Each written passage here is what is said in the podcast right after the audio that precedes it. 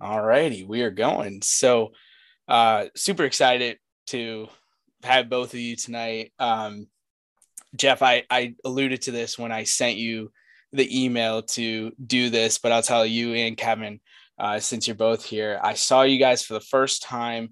I had to ask my wife what the name of the theater was because we don't live in Syracuse anymore. Uh, the Palace Theater uh, on James oh Street God. in Syracuse. It had to be 2016, yeah. 2017 or so. Uh, there was a Bad Company uh, mm-hmm. cover band that opened for you. I think it was yeah. Petty Fest. Um, it was Petty Fest. Yeah, it was probably 2016. Yeah.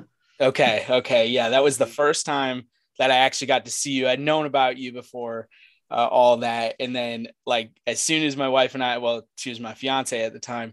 Um, as soon as we went, we went with a couple friends with one of my brothers, and uh, we went to like every show that we could find you that was close by. After that, like, we would go to Sharky's all the time. And then when you started doing things at Del Lago, um, I know. Uh, so like my family's all moved out of the Syracuse area, and I know uh, the Syracuse folks try to still get there, but like Tom Petty cover band, like I was I was all about it. And even when you guys just played the the rest of the classic rock lineup, but that's why I'm so excited to speak with you guys tonight. It's well, definitely you. a real pleasure. Thank you. Thanks. Yeah, we love the Palace. Uh, we just played a show in the fall at the Palace, not with Hard Promises, but um, a tribute to Benny Mardones. Uh, so a reuniting of the Hurricanes. That's the first time I've been back there, and probably since that show that you saw. Wow. Um, yeah. And, yeah, that was that show was our last show at uh, at the Palace, uh, Petty Fest yeah. show. Prior to that, yeah, we moved it to Del Lago after that year. Yeah, that was that was the reason because Del Lago opened up. Uh, just the size. Uh, yeah. you know, if 16, I believe, was pretty crowded, and yeah. um, we were kind of at capacity. And uh, Stacy Waterman, who helps us with that event, said, "I think it's time for a, a bigger venue." And uh, the Vine Theater is at at Del Lago is just um, one of the most gorgeous theaters I've ever seen. So it was a kind of a no brainer. Sure, sure. Yeah. Oh, the palace is beautiful. Palace is beautiful, and the sound is great at the palace too. I mean, uh, just outgrew it.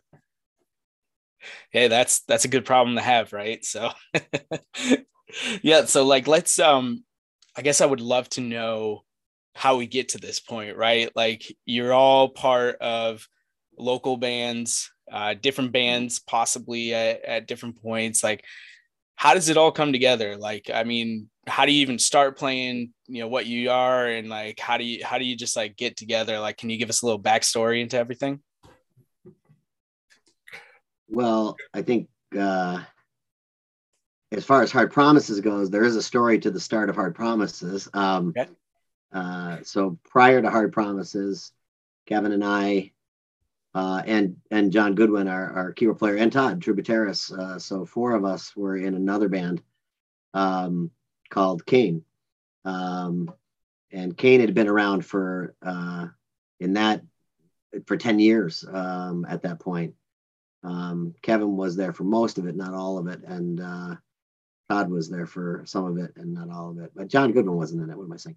So um, we uh, we were another classic rock band that was pretty popular in town. Um, and uh, our drummer at the time, Pete Levanti, and, and I uh, and Kevin, I think, said, you know, we always pick songs, and we said we hadn't done any Petty, Tom Petty in that band, um, and we said, why don't we do uh, "Here Comes My Girl," which is one of my favorites. Um, and we uh, we learned it and we did it, uh, and uh, the the gentleman in the band who kind of put the set list together, we noticed that the song wasn't in the set list anymore. It kind of disappeared quietly.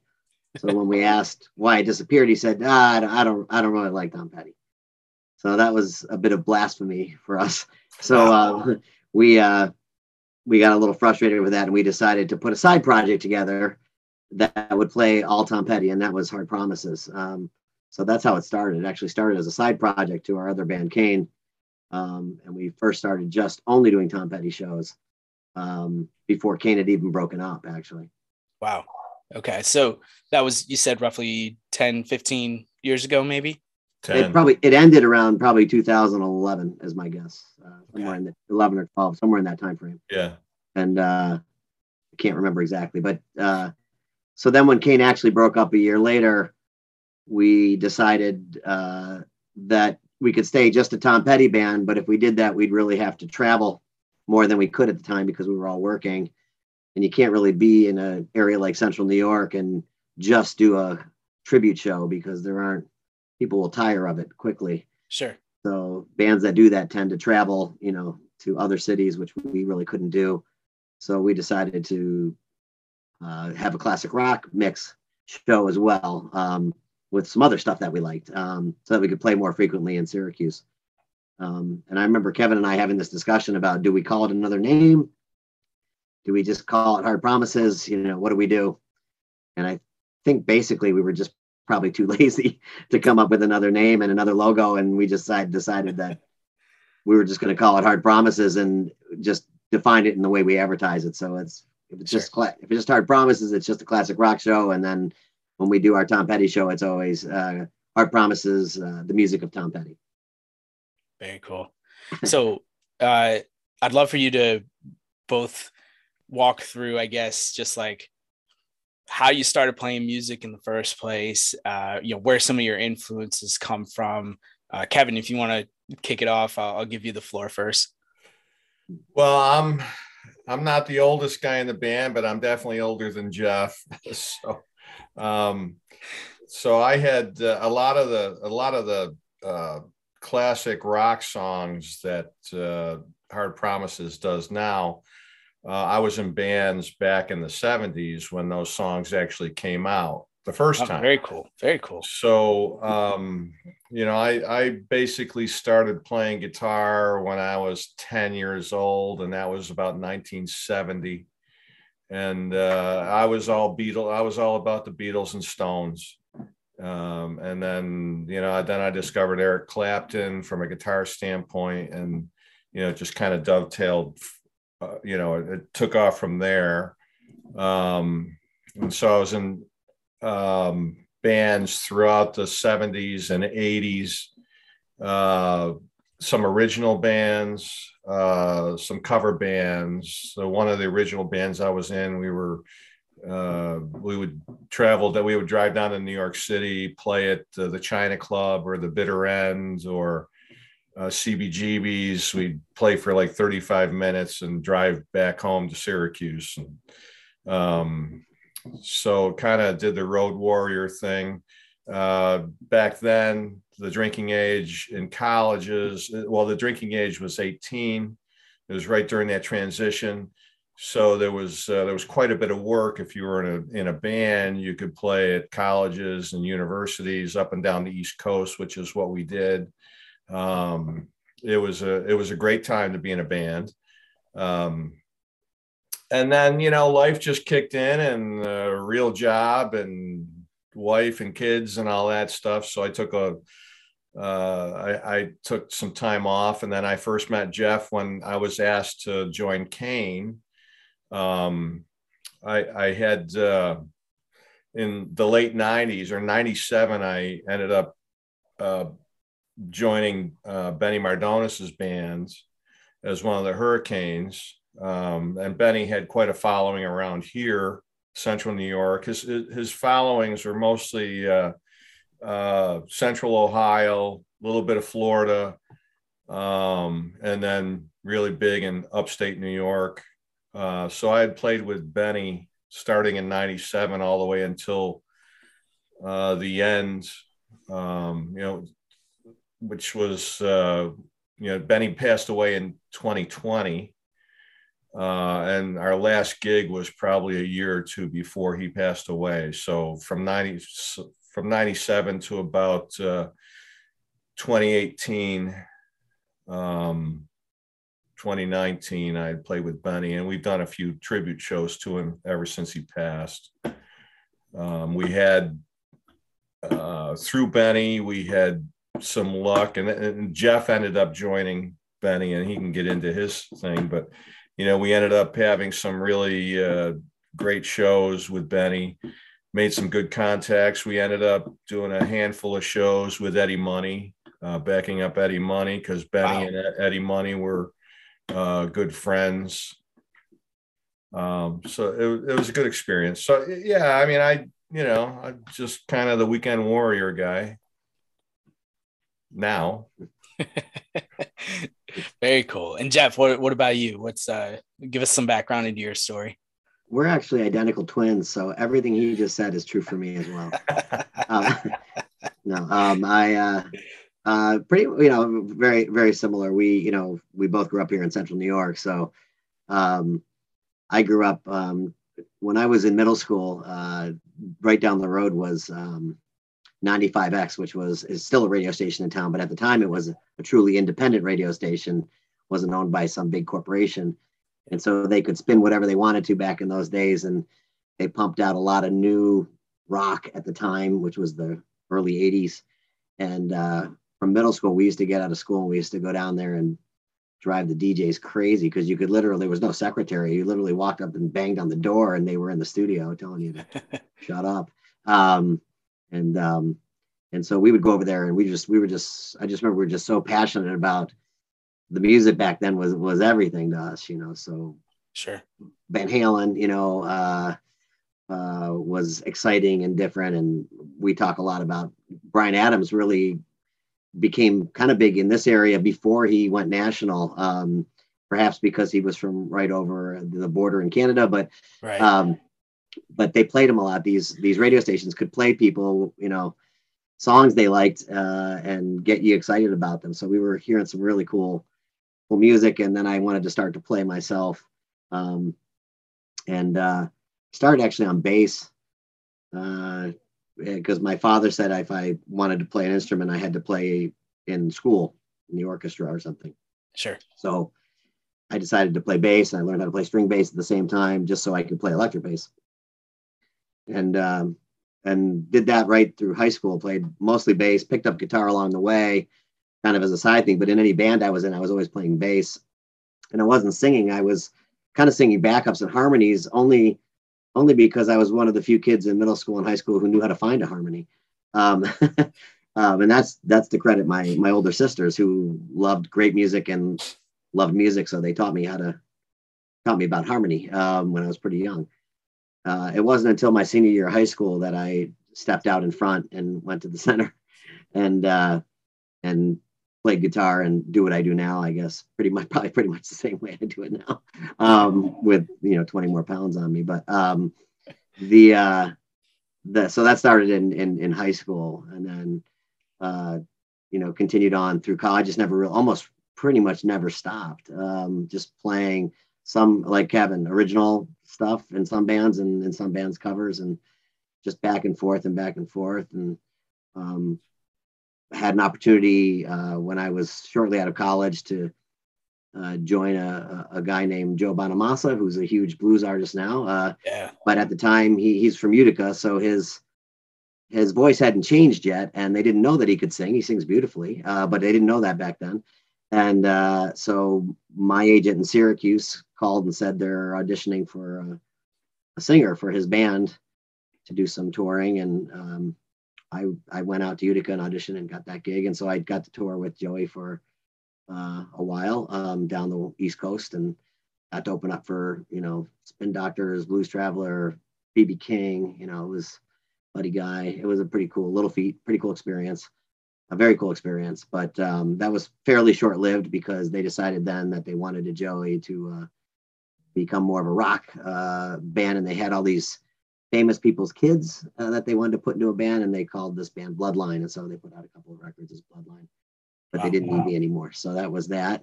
Um, I took a little time off then, like Kevin, and started my uh, went back to grad school and went to become in, in education, and thought I was done with music, but um, I actually went through this really weird phase of, I guess it was a depression where I couldn't get off the couch after work. I just lay there. Was really unhappy. I had beautiful wife, beautiful kids, but I couldn't couldn't function. And it was actually uh, then that I got a call uh, from Lou, who started, who was in Kane, who wanted to start Kane, and he said to me, um, "Do you want to be in a a band? We're going to do classic rock, and we're going to do it right." That's what he told me. I remember, and he said we're going to use big Marshall amps, and we're going to he's a Leslie, a B3 Leslie player. We're going to do all that. And I said, no, Lou, I'm, I'm done with all that. I don't have time. And it was actually my wife who said, I think you need to do this because you're not happy, and I think it's because you don't have music." And um, she was right. So I so I joined uh, joined Kane and did that for ten years, uh, and then we started this band. Um, and some original stuff along the way. I just put out an original record last year with with Kevin's help. Kevin's on it a lot. Um, so you can check that out on Spotify uh, or anything, uh, any of those streaming spaces. Uh, um, so I got back into writing original music again, which was really fun. And as Kevin mentioned, I was lucky enough to uh, kind of jump in at the tail end of uh, Benny Mardones's career. And I don't know if people know who Benny Mardones is, but Benny Mardones is most famous for his song "Into the Night," which was a huge hit in the in 1980, I believe. Um, and then again later in the 80s, it, it, hit again. So it was kind of unusual that it got in the top 40 twice. Um, so it was fun to, even though it was towards the tail end of his career, and he certainly wasn't um, at, at, his prime, so to speak, but uh, he was so so loved by by his fans, and he was uh, a really uh, at the time I knew him, he was an exceedingly gentle soul and very nice and very kind, and uh, actually taught me a lot and taught me a lot how to how to show the audience how much you care and love them. So something I, we try to bring to our shows as well. Those are great stories. Uh, Kevin talking about Eddie Money, the late Eddie Money. I mean, that's uh, that's really cool. And Eddie uh, loved Eddie loved Jeff. Eddie Eddie was. Eddie, I have a picture I can send you of me and Eddie. Uh, I'll yes. send you from soundcheck. Eddie Eddie was a, a real character, and and uh, I think we all feel, all of us who got to work with him, everybody in the Hurricanes, I think feels really lucky to have been able to spend a little time with him because he was he was certainly one of a kind. He was uh, very funny, very funny guy, and um, and he boy did he know how to put on a show. Even sure. even when his voice wasn't as strong as it may have been in the past, he knew exactly how to assign uh, vocal parts to other people so that he could entertain, and he did a he did a tremendous job. Yeah. So again, we learned a lot. I learned a lot from him as well. Yeah, that's awesome. And I've, I, you had so many name drops throughout both of you, and uh, thinking, of Bryan, thinking of Bryan Adams, and uh, I saw him do an acoustic tour. I think at the Civic Center back in 2011, 12 or so. Um, was still amazing, you yeah. know, even even then. And uh, Jeff, your story actually was reminding me of Linda Ronstadt and how she like learned how to sing her her older brothers were like in a mm-hmm. choir and you know basically did the same thing like taught her how to sing and um and she mm-hmm. obviously had a great career now for for both of you obviously music is super important and just part of the foundation of your life how how realistic or like how hard did you go after like i guess the mainstream you know uh, classic rock band that that you think you know to Tom Petty and the Heartbreakers type thing like was that ever a dream for either one of you? Or was it more like hey I just love playing music. I'm going to take it as far as it goes and just have fun with it?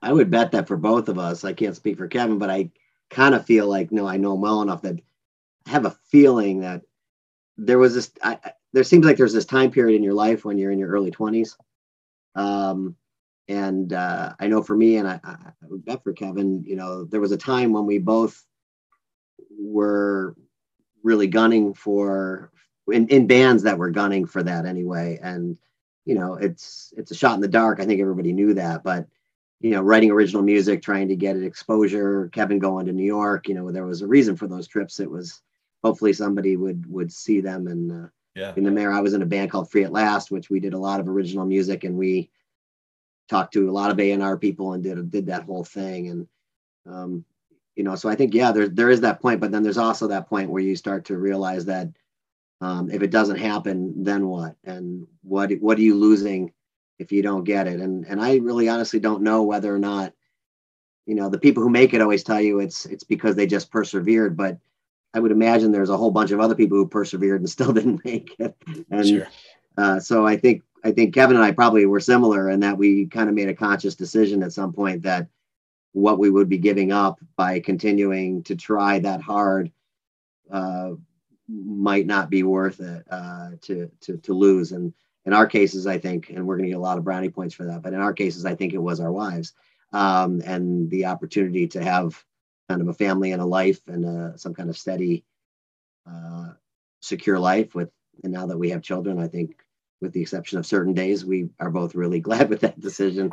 Um, so I can't speak for Kevin, but I have a feeling just knowing Kevin that we we kind of had a very similar trajectory there too as well. Yeah, and then once that's right. done, you kind of get to a point where you don't do it or you do it less, and then you realize that well maybe maybe I thought I was doing it for that, but maybe I was really doing it for all the right reasons. That I really was doing it because I loved the camaraderie of the people I worked with and the musicians I got to play with, and I really loved the challenge of trying to be the best I could at it, and the joy that it brought other people uh, and still does. And I, for me, that's there was some kind of revelation in there, and I think it was when I got off the couch and my wife got me off the couch that I realized that it doesn't have to be that kind of life. You don't have to have a multi-platinum selling records. You don't have to be on tour all the time to gain that kind of enjoyment out of music, and it can be a lifelong thing. So for me, that was kind of a an aha moment, if you will, that I I didn't have to. It was an all or nothing. You know, it wasn't an all sure. or nothing. Yeah, that was that was the same for me. I, you know, I, I obviously going down to New York City, I was in an original bands, and you know, we were we were trying to make it, and we did that for probably two or three years at least. Wow. And at, at the time, and this is probably in the uh, mid mid 80s and and there was there was quite a bit of the, the music industry had mutated. It was was really dynamic and mutating. And uh, things were changing from uh, the decade prior from the way the music business was a decade prior. So you know at that time i was in my mid 20s and uh, as as I was getting older, I would you know the responsibilities start you know uh, accumulating and and you feel a little more tied down. Um, and it was I mean not that I regret it, but um, it was just the the allure of yeah. You know, I, I remember the last gig we did in New York City in this band I was in, we were driving home in the van, and uh, before we left to come home, there was a guy down there that had been scoping us out. He wanted he wanted to put us into a development deal. Um, and a development deal at the time meant, you know, you basically uh, you you hole yourself up in a studio, you write songs, and you, you're holed up in the studio uh, during the off hours um, he promised us uh, um, studio time, you know, it'd be the middle of the night, you know, and um, but we'd have to forsake everything to all as a band. We were a four piece at the time and had to forsake everything and move down to New York City. And at the time, my wife was pregnant with twins, uh, our first, and and I had a I had a decent job.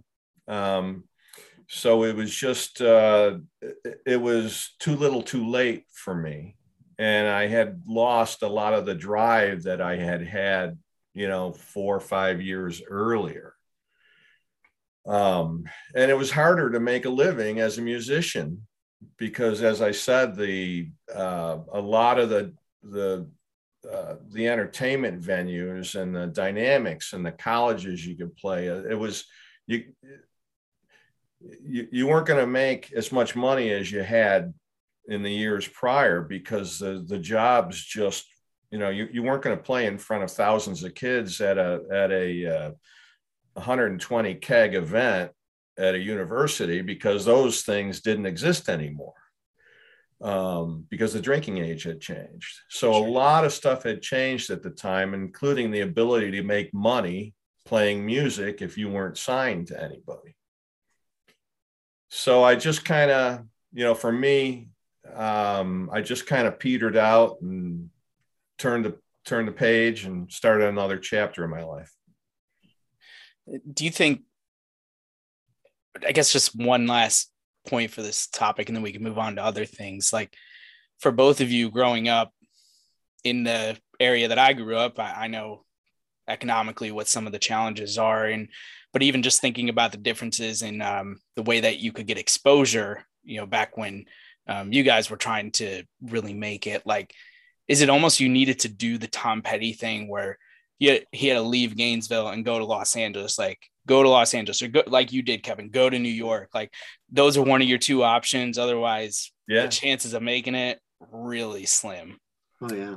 Absolutely. Yeah. I mean, I, we were the guy that we were dealing with wanted us all to quit our jobs move down New York to New York City.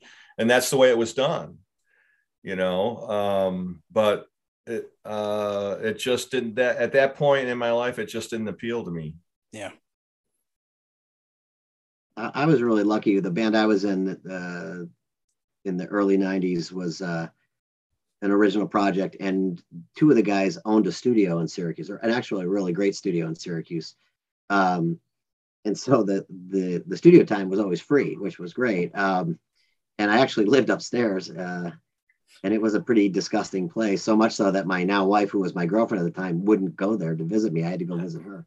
Um, um, so um, so we had the good news is we could we could make great demos uh, and stuff like that. Um, uh, but uh, same thing, you know, we had to we had to get out of here to to to play. We got a little help when I was working with Joe Bonamassa. Their management company signed us for a year, and so they pushed us out to Buffalo, Rochester, Albany with plans to go other places. But um, but then I when I when I made the decision to uh, to go back to school because uh, I, I, I really thought it was.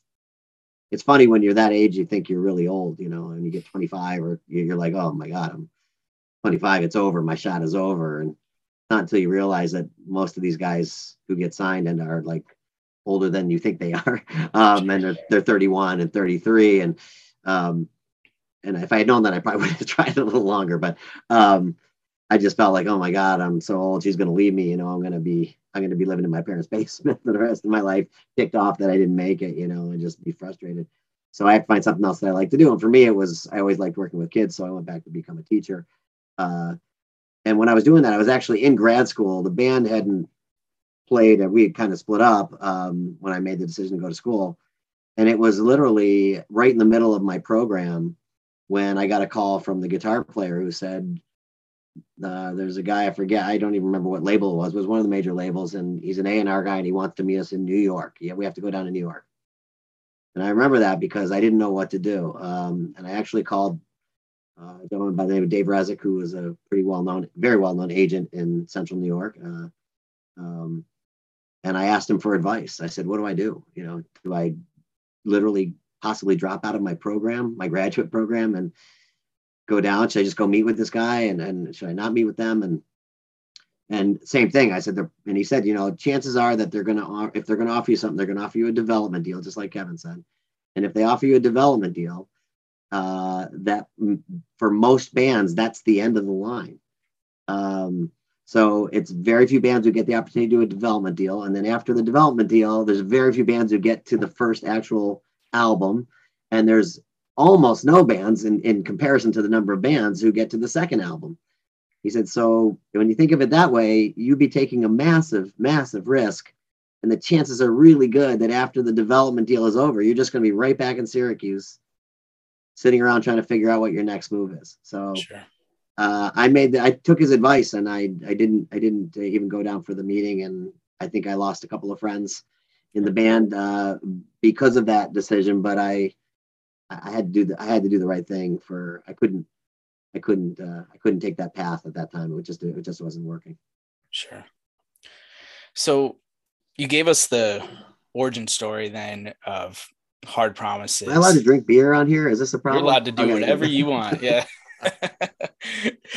there are no rules. On my We've been trying to get a sponsorship deal have we, Kevin, for a long time for Mich Ultra? We have been, yeah, yeah. We they said they tell us we sell the most Mich Ultra in in this whole area region, but they won't give us a, a sponsorship. well, when this goes viral, then they'll that they'll would be great. It. Yeah, we'd love it. so, uh, you gave us the origin story, and I'm just wondering, like, how how do you settle on Tom Petty? Like, like really legitimately say like, okay, we're we're going all in on this. Whoever wants to take stab at that. that was pretty easy decision. It wasn't like we sat down and said we want to do a tribute band and let's figure out which tribute band to do. It it was it was really started with us loving the song that we were doing in Kane and one of the guys not and not letting us play Tom Petty. So we we really genuinely loved and appreciated Tom Petty first and foremost, I think. I don't think I sound exactly like Tom Petty and I um, you know, I don't try to imitate him because uh, I have too much respect for him to do that. I think, you know, one of the things we like about Tom Petty is some people see him as a character, but I don't. He wasn't a character. He was just a really great singer songwriter, yeah. um, and the band was tremendous. So we just we looked at that was really the main driving force. But then you look at it from another angle, and this is what Kevin says all the time. He's absolutely right. Is you know how many how many musicians uh, and bands span four decades of yeah. having uh, music on the radio, new music on the radio for four right. decades. So his musical catalog is so huge that it's endless for us to be challenged and try to learn new material of his. We've still, all these years later, have not gotten to complete the list that we wrote many years ago. Um, yeah. We still we can't get to the bottom of that list, you know. It's sure. it's it's fun. When I first was in it, started playing. Uh, well, in the 70s, that's not when I first started playing, but you know, so Petty came out in the 70s, and I was learning Tom Petty songs. At one point, I was in a cover band in the 70s. We were learning American Girl and and uh, Damn the Torpedoes came out, and then you know, fast forward 40 years, and uh, and and when Hard Promises formed, Tom Petty was still very much alive, still very much putting out new music. Um, uh, H, Hard Promises formed, I think, in 2012, and you know Mojo, the the the album Mojo hadn't come out yet, um, so he just had this career that just spans my lifetime and our lifetimes, and so what better you know we and we all loved the music. It was it, it, just you know it resonated with all of us. It's not like we had to be virtuosos to play the music. Um, and we definitely decided we weren't going to uh, go down the road of trying to dress up like tom petty and you know sew a sew a wig into a hat which tribute bands do you know tom petty tribute bands do. And and uh, put the fake dreadlocks on a fat old balding guy like myself, you know. And so, um, you know, we we just love the music, and that's why we play Tom Petty music. It's it's just I I I listen to it all day, every day, still. You know, on the Sirius XM, I just put that station on, and I there's new stuff I discover all the time. Just we really like a lot of the live, a lot of the live stuff really gets us going. And so that Tom Petty station on XM is awesome. And we, you know, in the middle of the day, we call each other and are like, I just heard a really cool version of this. And we learned it from another live version, but we got to go check this one out because that is really cool. Because yeah. he changed it every tour. He changed an ending or he changed a, a, a format. It was just, it was just really, he was really a true musician, you know. And I don't, I don't think anybody uh, can ever take that away from him. And as Kevin said, you know, we, he's talking about sewing wigs on. It's we we uh, we actually do know some bands, and you know that's their thing. That's cool. We're not we're not you know knocking them. It's just that we when we talked about it, we were like, you know, we'd like to think that we're musicians and we just love Tom Petty and we want to play Tom Petty music for other people who love Tom Petty, and that's it if you want to see a, a, wax museum show, you know, or a, a, hologram, you know, there's all those things out there. Or you want to go see someone dress up because that's what you need from the concert, then there are bands for that too. But uh, that's not who we are. We're not trying to be them. I don't try to talk like them. And I don't. I don't really study his mannerisms or anything like those bands do. I just sure. we just love the music and um, and and we hope probably just we probably bring a little bit of ourselves into it as well, which we'd like to think that Tom would dig. You know, like I think if Tom was alive, I think, uh, and he really probably wouldn't love. I don't know if he'd love a tribute band that just tried to completely imitate him, and uh, I think he'd probably rather like bands that bring a little bit of their own interpretation to his music. Yeah, he just seems like that kind of guy. I don't yeah. know him. yeah, unfortunately, I didn't get to meet him either. Um, but I will give kudos to you guys. I mean, and I think this goes back to what you had said earlier, Jeff, too, about uh, when you were uh, with with Kane or when you were thinking about joining Kane and just hearing that we're going to do music right and like having been someone who's heard you guys multiple times live, like and loving Tom Petty as much as you do, like you do the music right and you feel that yeah. energy and like yeah, I knew you outgrew the the Palace Theater, but like when that place was rocking, that was so cool to just be like with everyone and uh, just feel all that. And it's cool in the other spots too. But like, um, so I, I mean, I can I can really feel that, and I think that resonates with a lot of people. And I'm curious because you you both have brought it up. So I I only got to see Petty and the Heartbreakers one time.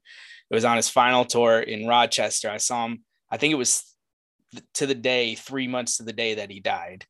Um, wow. in in Rochester, wow. and uh, it was a great show. Um, you know, amazing. But I'm curious, like how, how have have things changed in the way that you you know either go about the music or talk about his music since he's passed or is it just really you, know, you still have those same feelings that you had when he was with us and and you're just going to keep honoring them and rocking out as long as you want to. Well, yeah, things have changed because he's no longer here. So he's a commodity, you know, the he's a commodity that's not available anymore.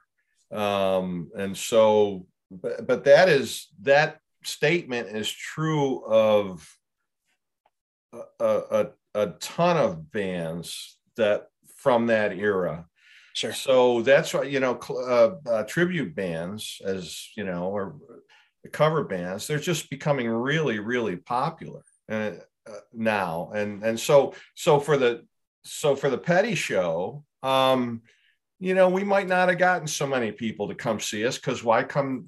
You know, if Petty's playing six months from now at SPAC or or CMAC or something. Um, you know that was an opportunity but those those opportunities don't exist anymore. So you've either got youtube or dvds concerts or you know the xm station. the xm station. You know so your options are, are, are more limited now.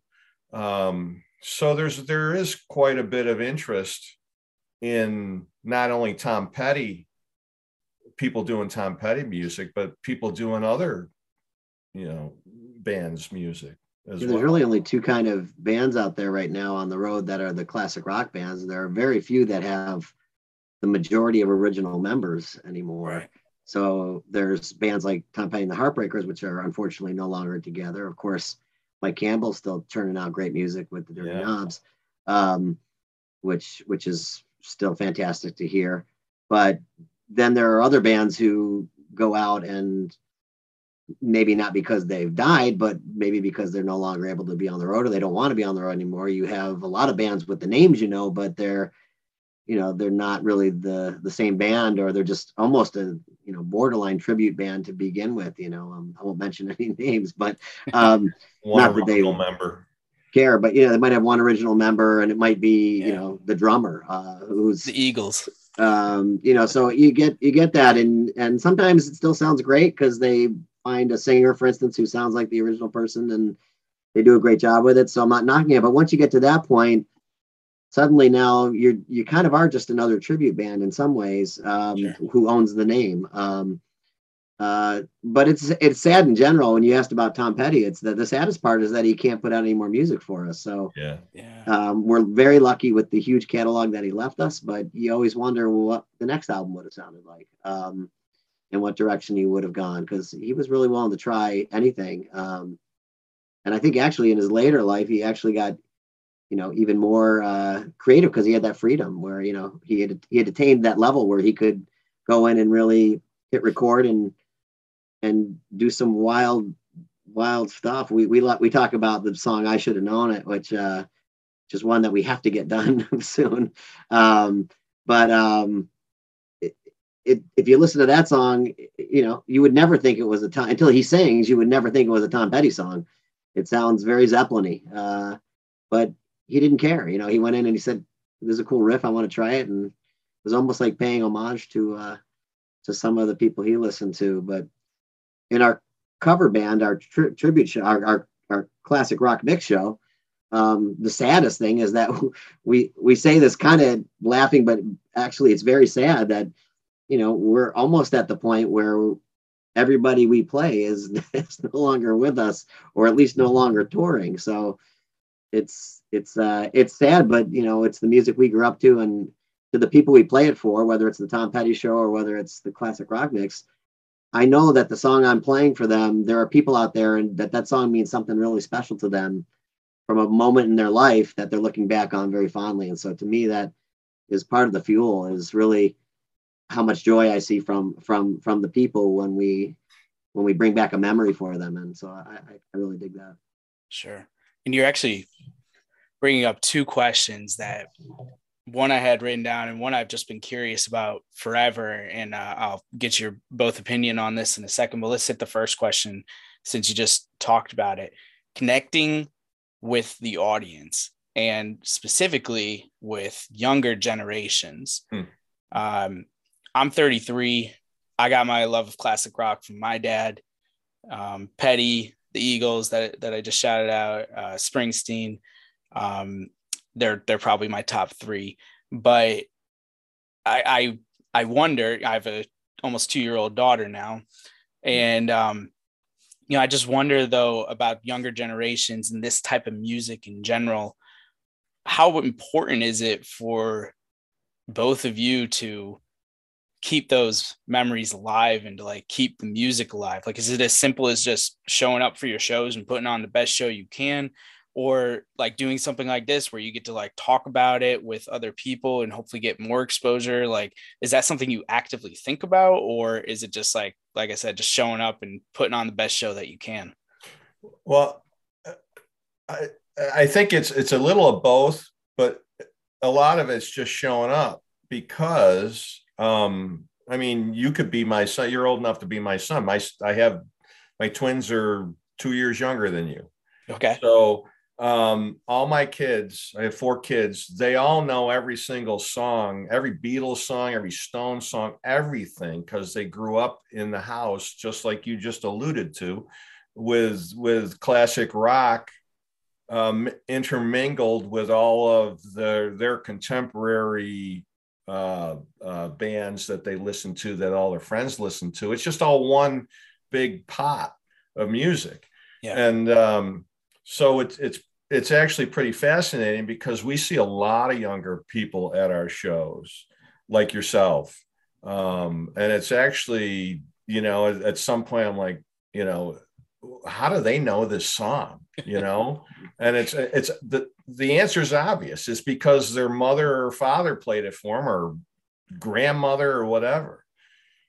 Um, or or it was in a or it was in a movie. Uh, well, yeah, a lot of them hear these songs from from movies, uh, from great soundtracks and movies, and yeah, uh, they Quentin they Tarantino. They don't. That's the only place they know where it's from. They're like, "Oh, you played that song from Blades of Glory." We're like, "No, that's "Stroke" by Billy Squier." That was actually yeah. a song before it before it was in a Will Ferrell movie. But uh,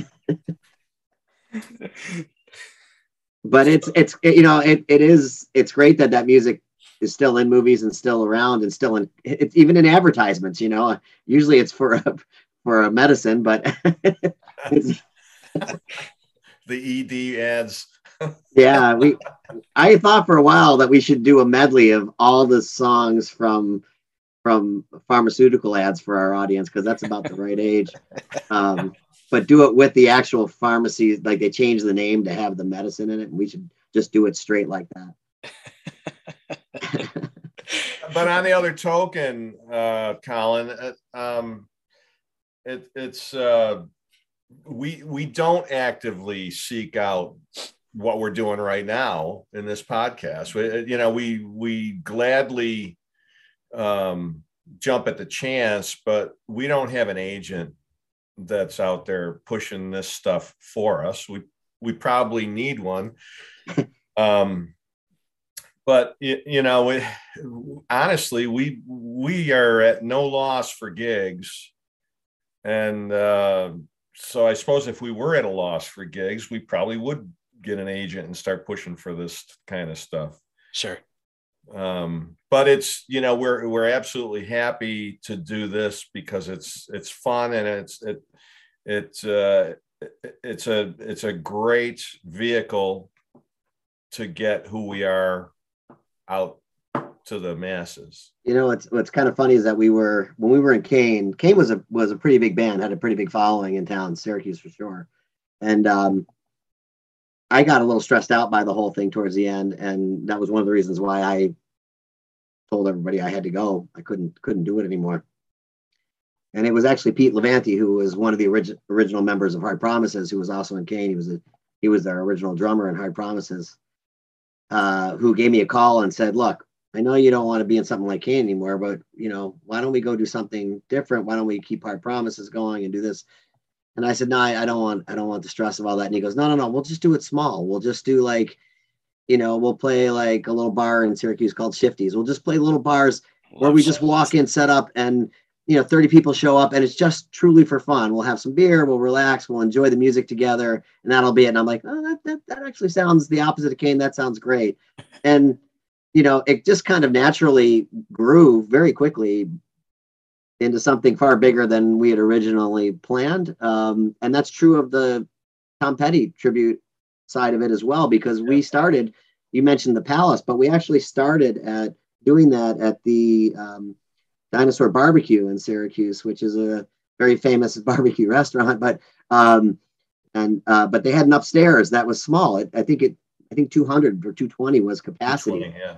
and uh, and a small stage we could barely fit on it and we said well let's try it there and let's just see if anybody wants to see this and so that was the first petty fest um, and uh, it sold out, you know, and it was sweaty and hot, and it was like a, it felt like a frat party. It was fun. Um, so I wish you had experienced that because we were dripping wet. The crowd was dripping wet, and uh, it was a party. And we did that for a few years there before we moved it to the palace. Um, so things just kind of grew like that for us, and and it wasn't really planned. Uh, it wasn't planned. It was just that the musical selection we were choosing, whether it was Petty or whether it was the classic rock mix, kind of got people to want to come out and see us. I think hopefully it had something to do with our musicianship, but I think obviously we didn't write these songs. So, um, but we we we tried to throw every we still do. We try to throw a party. You know, I mean, that's the only thought when I write the set list. That's the only thought that I put into it is what song goes well into the next song, and how do I build this block of three or four songs into a frenzy and then how do I get out of it? You know, so it's because we can't go any higher than that. And how do I, you know, what comes after that? And and how do we make the time go by really fast for everybody and make them feel like they got a great soundtrack going on for their party? And I think that just kind of happened very naturally. It was, it was not uh, not intentional. And now we have so much work that literally we're we're kind of in a phase where we're working really hard to uh, to to learn to say no uh, to things because it's it's we're Kevin and I are, are generally people who like to say yes to things and and uh, like to please people. So it's hard to be that person who gets the call and has to say no um, to things that are great great opportunities, but we've got to we've got to take care of ourselves too and do it. Make sure we're still doing it for the right reasons.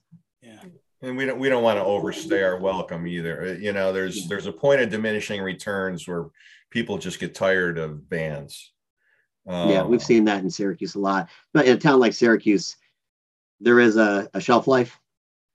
And we didn't expect to get to the level we are in terms of the opportunities we have to play and the crowds we get to play in front of. But we know that that at some point that will go the other way. And, and we've already kind of made a pact that when we see that happening, we would gladly step aside and be grateful for the time we had there not maybe stop playing completely, but we will uh, back it way off to the point where we're truly only doing it when we really when we really want to do it and let other bands have their opportunity in the limelight too. Well, I appreciate that you both said yes to doing this because um, this. Well, is- I, I I heard I heard the check was really really big. yes, you should be expecting that in a couple days. So that's the way know. he sold it to me. a really big check. You can't cash it, but it's a really big check. Really big check, just like an Happy Gilmore. All right, guys. I have one one more deep question for you, and then just a couple quick hitters. I do want to be cognizant of your time and not take up all night here. Um, the the last deep question goes back to what you were saying about the cover bands, and so I just went to. I'll give you context into why I've been thinking about this recently. Uh, the Eagles were, I'm in Charlotte, North Carolina now. They came to Charlotte at the end of February. And then they were in mm. Raleigh, which is a couple hours away. My parents are there. So I saw them both times. They played the Hotel California album all the way through. Yeah. Uh, and then uh, they played the greatest hits uh, pretty much after that. And, you know, to your point earlier, Henley is the only original member of the band still playing. Um, you know, they're, they're, everyone but Glenn Frey is still alive from the original band, but uh, Randy doesn't play anymore, and um, Bernie doesn't play anymore, and they've been replaced by Joe and Tim, who are there. But you know, it's it's definitely different. And uh, I was talking with my wife afterward, and I said, "Do you think there's ever going to get to a point where like cover bands of these great American rock and roll bands will be selling out arenas?" like the Eagles, like Tom Petty and the Heartbreakers? Like, are we going to get to that point in 20, 30 years because people want the music so badly, like they miss it so much? Like, do you think that that's a realistic thing where we could have cover bands when these people are unfortunately going to be gone uh, for the most part? Or is that like, is that a little bit too uh, romantic with this this whole rock and roll thing? I don't I don't think you'll see you know stadiums and arenas. I, I doubt that. Um, I think you'll see more things. I think you're seeing them already in the summer. I see a lot of these tribute festivals, for instance, mm. where they group five or six bands, uh, tribute bands together, perhaps the bands that you can't see anymore, um, and those those will will probably continue to be popular and you know there'll always be a niche for a for a good cover band uh, will always do well. Uh, there's certain ones that hit certain ones that don't. And usually the ones that hit seem to be some if you're just staying in an area it's because you're trying to do something a little different than everybody else. If if you're just trying to do what what the most popular classic rock band in town is doing for instance and watching them and then trying to echo it or do it you know you go to your rehearsal and you try to mimic it you know it's like uh, you'll always be the RC Cola uh, compared to Coke. You gotta, you've gotta. I think when the bands do something different and don't choose the song that everybody else is doing, but choose another great song, and there's so many great songs um, that that then they kind of branch off and, and get a following, but not a following to the level you're talking about. Sure. Um, in, in a sense, there are some bands like that right now, but they own the name and they're still going out there. Some of them don't have any original members anymore, truly no original members anymore but they still own the name and they still have a connection to the original band, whether they were on an album or one album or something like that. So, um, the exception of that, I don't know. I don't know if Kevin feels differently, but I can't imagine a time when a tribute band for the Eagles will draw like the Eagles draw. They'll draw better, you know, when you can't see the Eagles anymore at all, for sure. But sure. Um, and you know, the thing about uh, that we don't t- didn't talk about is that as much as we like playing, Kevin and I like listening to music. um, we like going to concerts just as much as playing. I mean, I, and so that's something we're really trying hard to fit into. I, you know, there's some great concerts that come around here of people that we won't get to see much longer, unfortunately.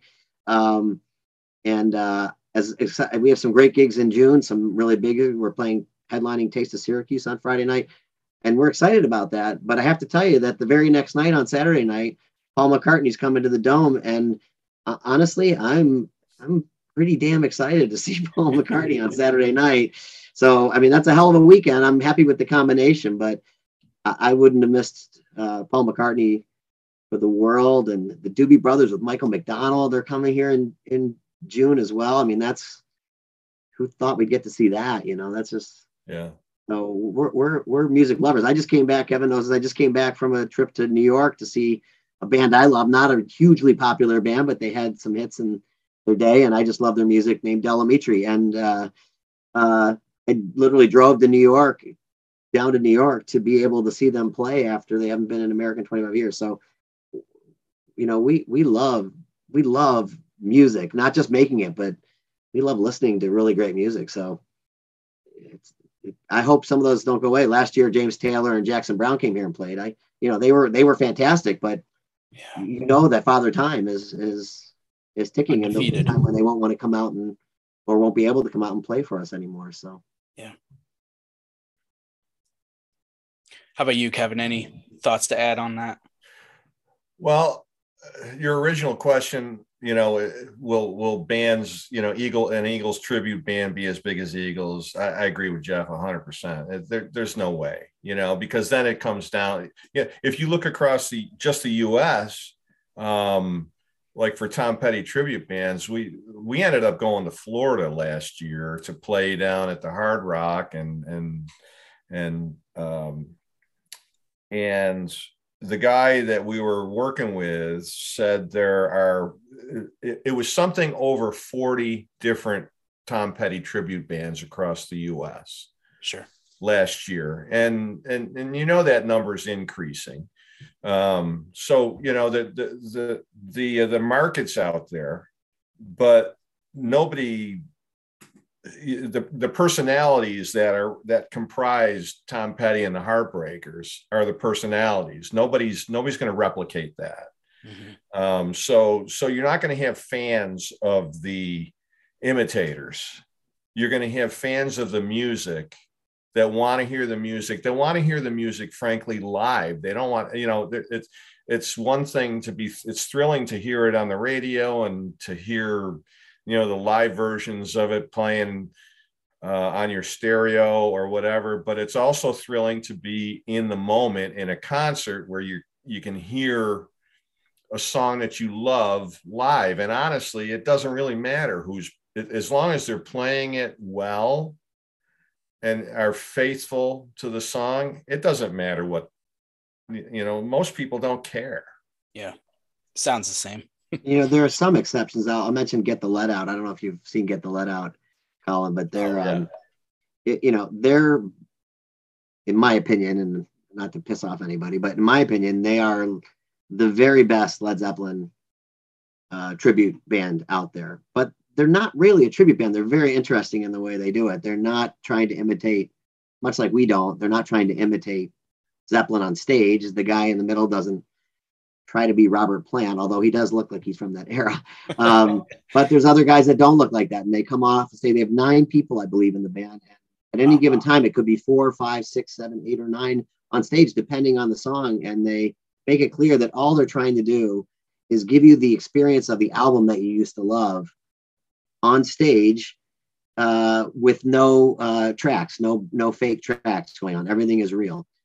They draw really, really well. They do draw you know they'll play a two three four thousand seat place and pretty much sell it out now yeah. that's not compared if zeppelin got back together you know miraculously they would obviously sell out wembley so um, it's not going to be that big but bands that do it really well and set themselves apart um, or the bigger bands that people will never get to see again i think there is a market for that um, but you got to be you got to be the you got to be the best and that takes a lot of time and dedication and i they're relentless um, at doing that. Sure. I know we're getting toward the top of the hour. You guys have time for a few quick hit questions, and we'll sure uh, yeah knock this off. Okay. We're past uh, Jeff's bedtime.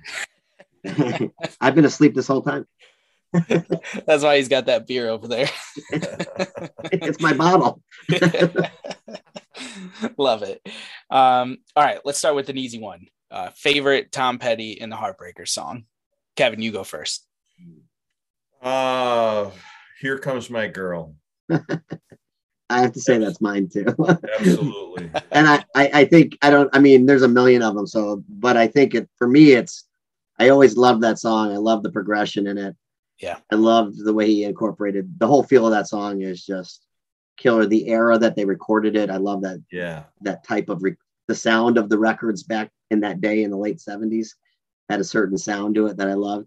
But on top of it all, it really is what started us on our journey and our Promises. So it has a kind of endearing spot in our heart. And because you mentioned that, I'm gonna I'm gonna make sure I put that in the set list for the 29th next gig.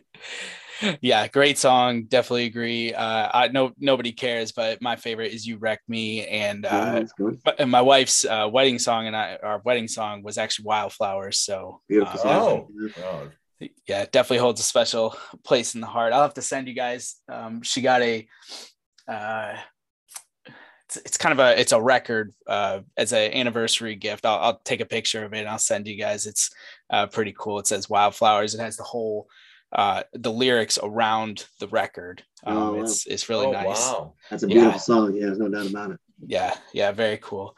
Um, all right. Uh, next question. What is your favorite thing about any live show? Just playing live. What's the best thing about it? Jeff? You get this one first. Playing live or going to a live show? Playing live. Play, playing live. Yes. Uh, it's the uh, energy that flows back and forth between the audience and us, and uh, that's everything uh, to me. Yeah, I, I, I agree hundred percent. It's the it's the uh, dialogue between us and the people that are watching or listening. Um, it's just it's electrifying. It's no other way to describe it. Being a spectator, that's all the insight I can give. I have those same feelings when I go to shows. That's what draws me to go to see live music. So I can't even imagine what it's like on the other side. Well, it's the same. Except, the same. yeah, I get, I get, when I'm a spectator, more often than not, than not, the uh, the hair on the back back of my neck is standing up on yeah. certain songs, and I just oh, yeah. get, you know, it's the emotion of of just watching somebody play a song that means so much to you. Yeah, mm-hmm. it's it's a thrill. Very cool. All right, last question. What's the craziest thing that's ever happened to either one of you at a live show when hmm. when you're playing at a live show? Might need a second to think about this one, but uh we'll keep it clean. it's usually for me the ones that the stuff that jumps off that jumps out is when people hop up on stage for whatever reason.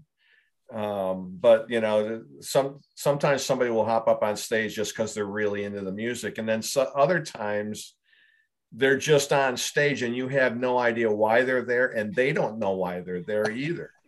we played a show over last summer. Jeff, remember the DJ? Yeah, the guy was a DJ and we're and he was on stage and we we kept laughing and we had no idea who he was and but he was a DJ inside. It was at Sharky's. We were outside in the pavilion. He was and and and he's got this camera and he didn't he grab the microphone too or something like that and we're like who is this guy and and he kept inviting yeah he kept laying down on the ground and taking video like so i'm singing and he's like yeah, he's like, like directing Austin a video, Powers. and I'm like, I don't, I didn't know who. He, I'm like, who are you? What are you doing? What are you doing with this video? And and uh, and then he started to grab women from the audience, and yeah. there's stairs on the side, and he kept calling more of them, more of them up, and I finally was like, you know, no, no more, please stop. So yeah. It, it, beca- it became very chaotic. Another one, was like like the old Benny Mardones shows, um, at the there Benny had a song called Sheila C, which was a very popular song. Um, and we'd always close, we'd always end the night with it because during Sheila C, uh, Benny used to try and get every single girl that was in the audience to come on stage. And I'm there'd be 50, there'd be 50 women on stage and they're tripping over our pedal boards and our amplifiers and they're, you know, um, and it was, you know, it was, it was, cl- it was clearly for a laugh, you know, and, and, and people were more than happy just to come up and squeeze, you know, it was like sardine can on stage. And suddenly the best place to be at the show was down on the, in the audience. So, you know, it, very chaotic, but very laugh friendly stuff. Sure. Jeff, anything to add from your side? No, uh, I, I, uh, the ones that come to mind are ones that I that can't be repeated. I guess generally I'll say that the the ones that you remember, the craziest ones, are when people uh, behave in ways that you know they would never behave yeah. outside in normal life, like a woman who might be a banker teller and she's doing something incredibly inappropriate and wild in front of you. Um, and that's what runs through my mind every time. It's nothing like the old days where I think, wow, this is really cool. I'm always like, I wonder what this person does for a living. uh, how the perspectives change on yeah. on all of that. well, guys, uh, literally, I could probably talk to you all night. I feel like we talked about so much, but we didn't talk about anything at the same time. So uh, we're good at that. no, I, I, I just, I just mean like I feel like I didn't get to anything that was on my notes here because we just went through so many, so many other things. So uh, this has been, you know, really awesome for me, and um, I just uh, really appreciate the work that you guys do. I know you just wrapped up uh, Petty Fest eight uh, recently. Uh, any anything coming up um, that you want to shout out real quick uh, before we get going?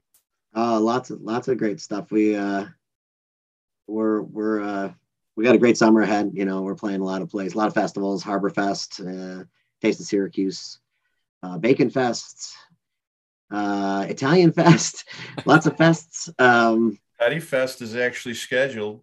Yeah, we have a we have a we have a date that we haven't announced yet, but in the fall uh, we're going to do Petty Fest nine. Nice. Um, and uh, as soon as we get the word that we can announce it, we're excited to announce that. And we're excited to get working on that.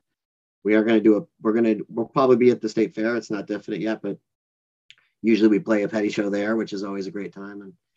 And, um, and lots of clubs and club gigs and outdoor places like Sharky's and Sharky's Bike Night, and which are always a blast, you know, especially, you know, from living up here, unlike where you live now, you know, we cherish summer here because it's so short. Um, so when summer comes, you get a nice night, and the bikes are rolling into a place like Sharky's. Uh, it's it's uh you can't beat it, you know.